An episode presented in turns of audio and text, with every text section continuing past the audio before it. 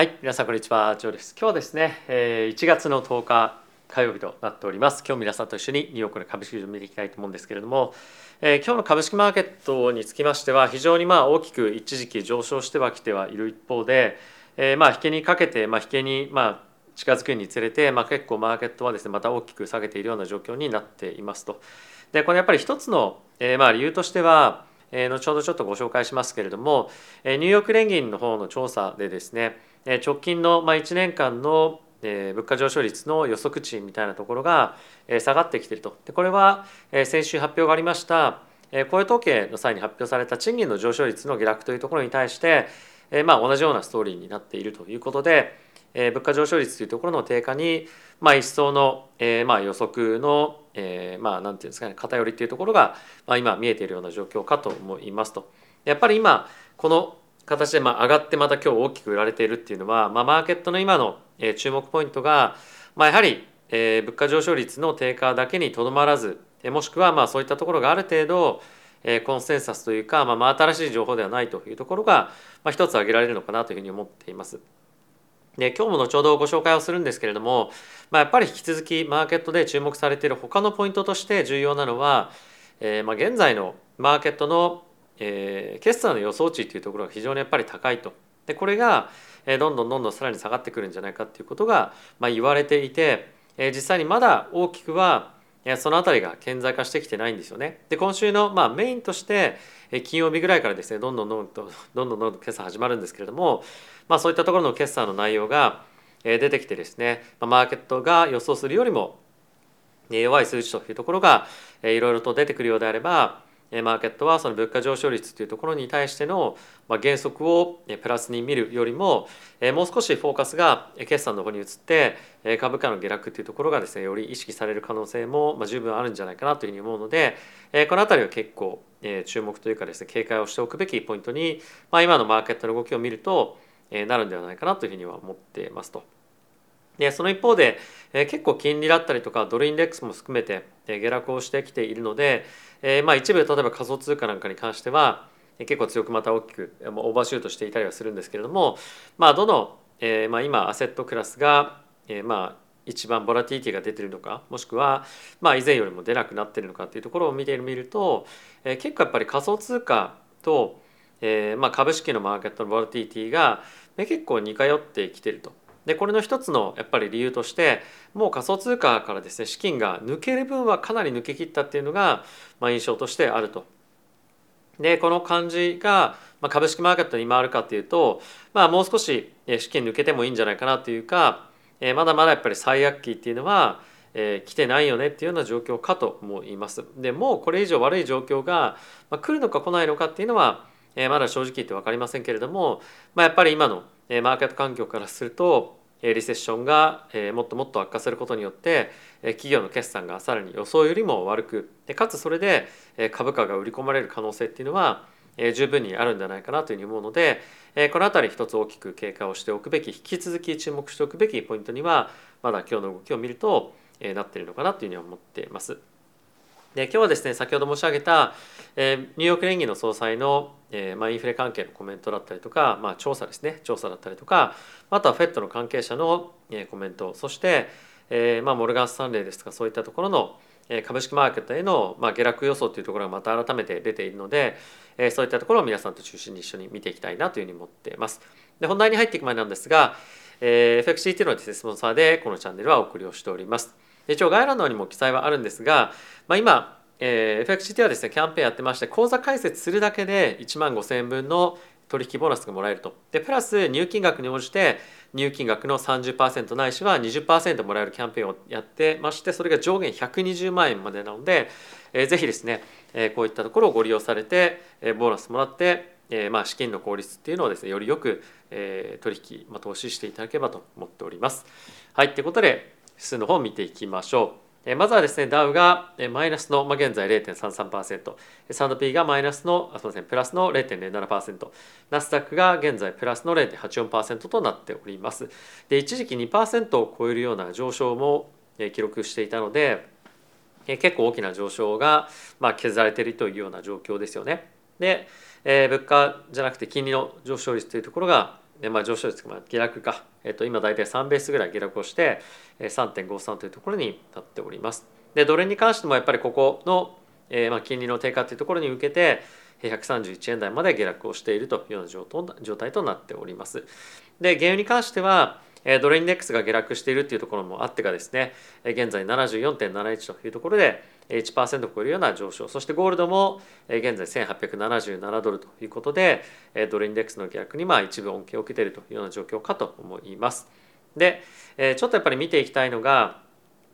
これが今日のチャートなんですけれども、まあ、1日の間のチャートっていうところで見てみるとここの大きな上昇をもう、まあ、半分以上ですねもう、えー、まあ何て言うんですかあの削減しておりましてちょっとやっぱりここはどこまで、まあ、正直下落するかっていうのは一つポイントですよね。でやっぱりこれが一手こいのパターンになってしまうと途中で買った人たちっていうのは、まあ、短期で一旦投げる可能性があるので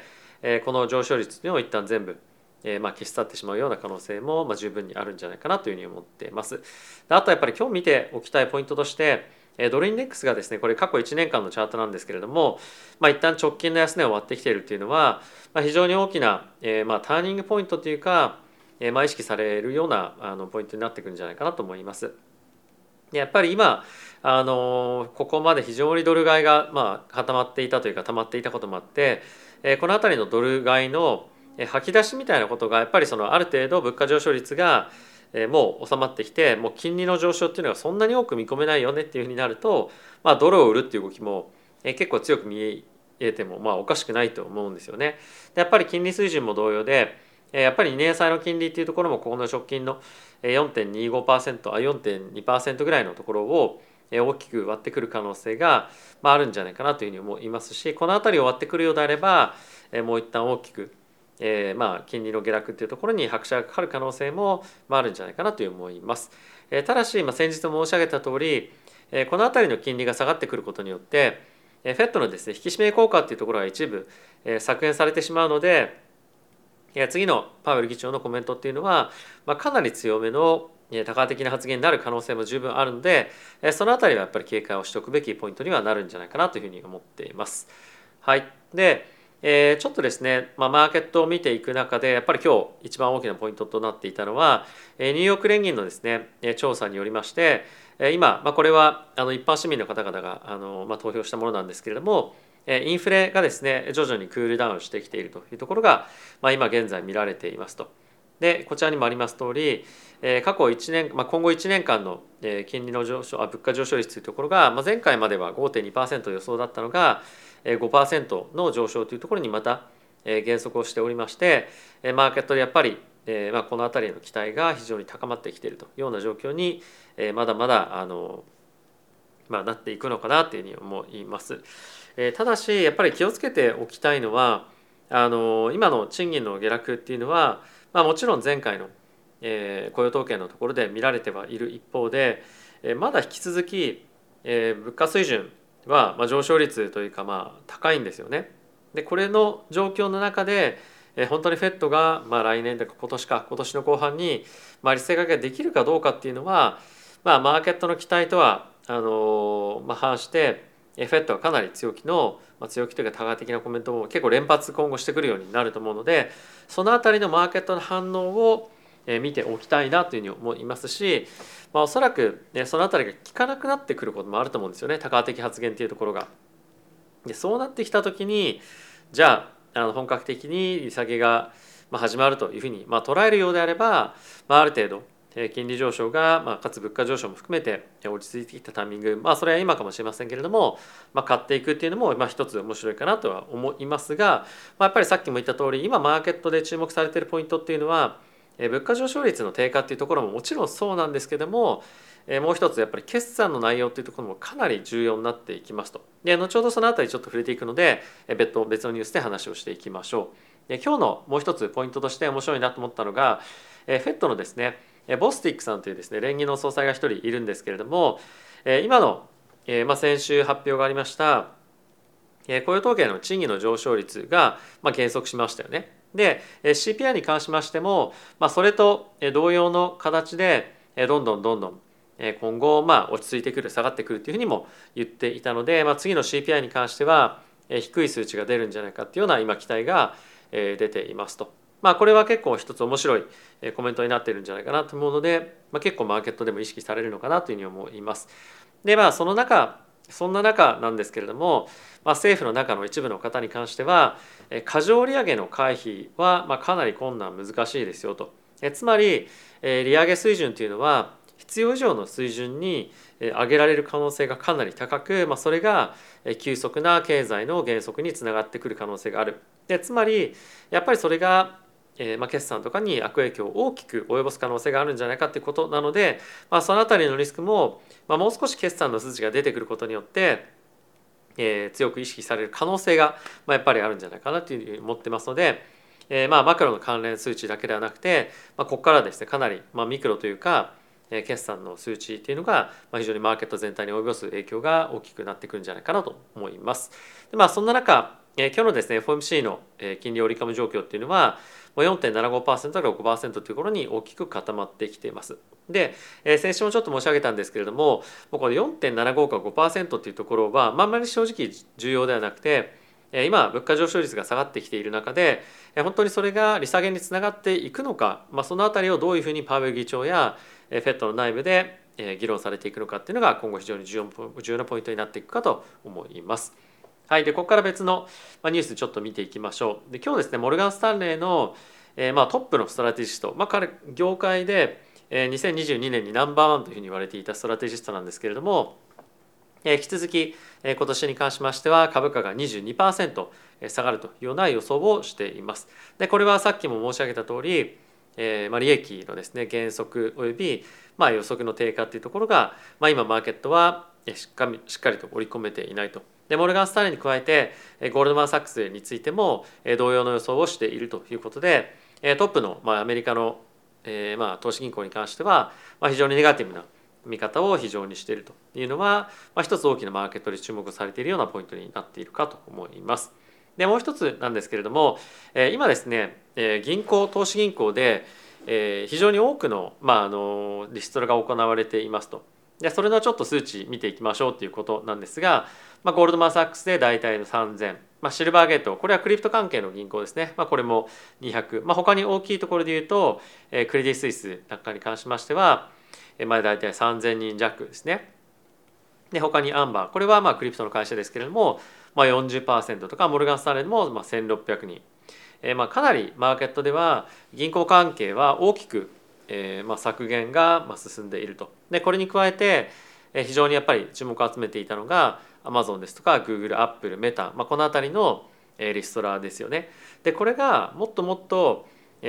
うセクターつまり例えばリテールですとか、まあ、そういったセクターに対して今後どんどん波及していく可能性があるんじゃないかというふうに、まあ、今現在心配をされています。でまだまだやっぱり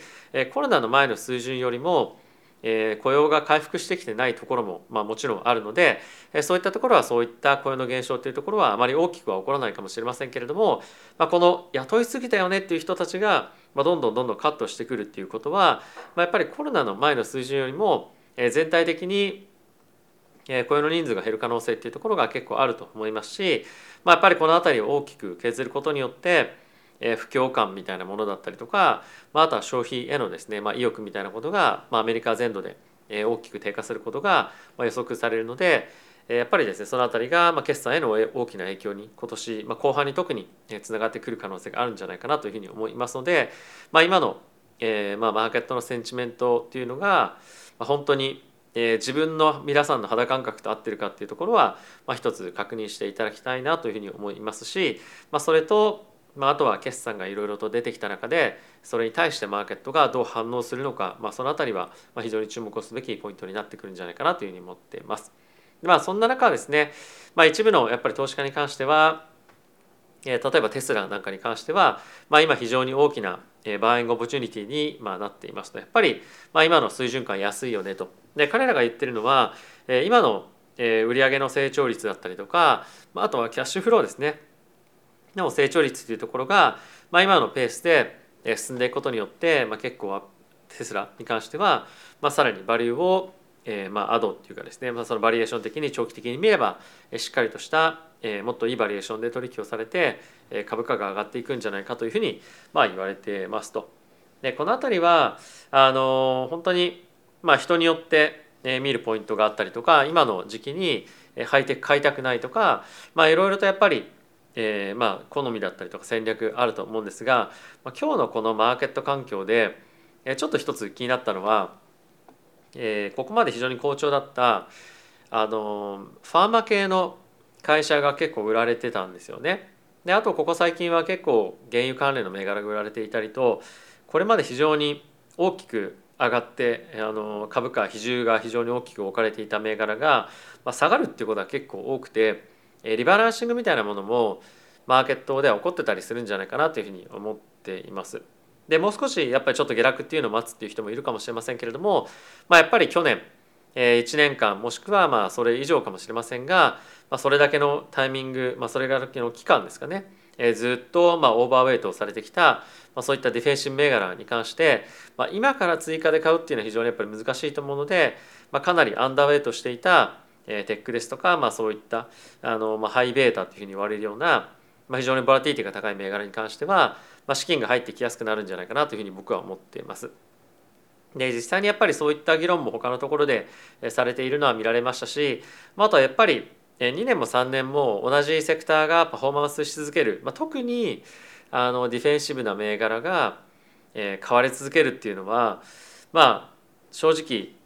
今のマーケット環境の中で金利が高いので、まあ、あるかもしれませんが、まあ、やっぱり人々のまあ期待っていうのはもっと大きな成長にえ、まあ期待したいよねっていうところも、まあ、あるんじゃないかなというふうに思いますし、まあ、やっぱりここ最近の原油関連への、まあ、非常に大きなあのウェイトの偏りっていうのは、まあ、そこにリスクを張り続けるリスクっていうのもえー、まあやっぱり大きく投資家は感じられているんじゃないかなというふうに思うので、まあ、大きなシフトがあるかどうか分かりませんが、えー、徐々にそういったディフェンシブな銘柄からの資金の流出はまあ、もうすでに始まっているんではないかなというふうに僕は感じています。まあ、この辺り皆さんいろいろとご意見あると思うので、えー、ぜひコメント欄に書いていただけると嬉しいです。はい、ということで皆さん今日も動画ご視聴ありがとうございました。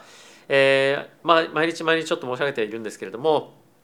えー、本当にメンバーシップ入ってくださった方ありがとうございます。えー、先日からですねまたいろいろと、まあ、新たな、えーまあ、情報ソースと契約したりとか今トライアウトしてまして、えー、昨日からですねウォール・ストリート・ジャーナルのまあ、プロっていうのがありまして、まあ、それが、えー、中央銀行の関連記事っていうものが結構またいろいろと出てくるので、えー、そういったものも取り上げられればなというふうに思っていますと。であとはクリプト関係のリサーチだったりとかまたいろんな方へのインタビューも予定を現在しておりましてこのチャンネルではですね今年非常にやっぱり FX 関係が動くんじゃないかなというふうに思っているので